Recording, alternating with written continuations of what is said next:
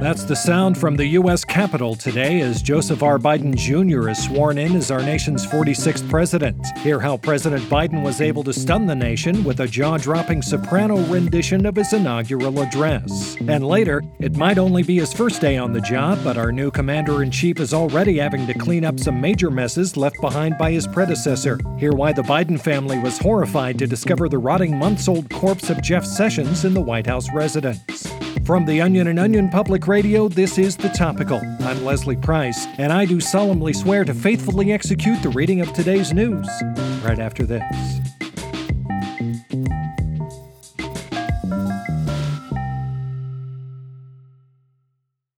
This episode is brought to you by Shopify. Do you have a point of sale system you can trust, or is it a real POS? You need Shopify for retail. From accepting payments to managing inventory, Shopify POS has everything you need to sell in person. Go to shopify.com/system all lowercase to take your retail business to the next level today. That's shopify.com/system. Over the last four years, President Trump has made it a priority to reverse numerous decisions from the Obama administration, including leaving the Iran nuclear deal and defunding the EPA. But today, newly elected President Joe Biden is taking steps to bring the nation back to the Obama era by announcing that the U.S. would be immediately rejoining the Paris Hilton fan club. For more, here's OPR senior political reporter Dirk Mullins. Dirk, can you give us a little more context here? Of course, Leslie.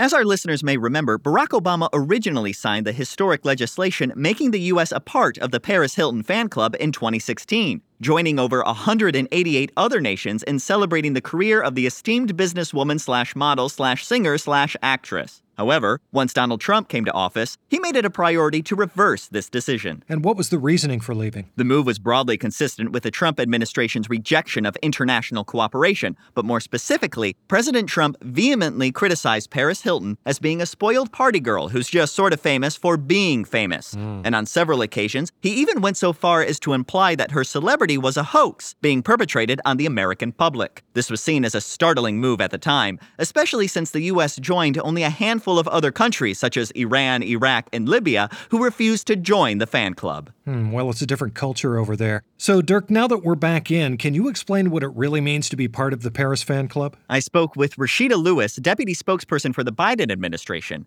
Here's what she had to say Club membership comes with a series of benchmarks that nations are expected to meet, including a commitment to getting the simple life back on air and making a concrete economic shift towards Paris's lines of perfume and clothing. Interesting. And realistically, how long will it be until the U.S. is officially rejoined? Well, because joining the Fan Group Coalition is set up as an executive agreement, the Biden administration did not need Senate approval and was able to begin the process of rejoining today. But we won't become official members of the Little Hiltons for some time. Here's Lewis again. President Biden has said that he will sign a bill on day one, re entering the U.S. into the club, as well as sending in a check with all lapsed dues so we are once again a member in good standing. From there, there are some logistics, such as rejoining the Paris Hilton is My Religion Facebook page and ordering millions of Rest in Peace Tinkerbell throw pillows so every American can honor Paris's pet chihuahua. But we expect to be officially back within President Biden's first month in office. Well, I imagine that has to be good news for those who were upset we left in the first place. Absolutely. Although there are those who feel that merely rejoining the fan club doesn't go far enough.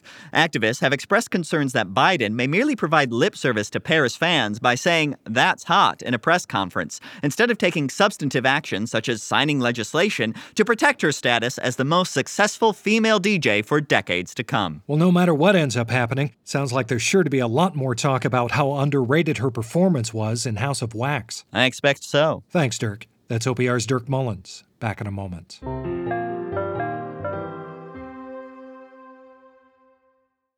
This episode is brought to you by Shopify.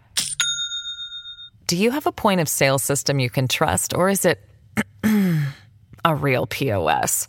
You need Shopify for retail. From accepting payments to managing inventory, Shopify POS has everything you need to sell in person.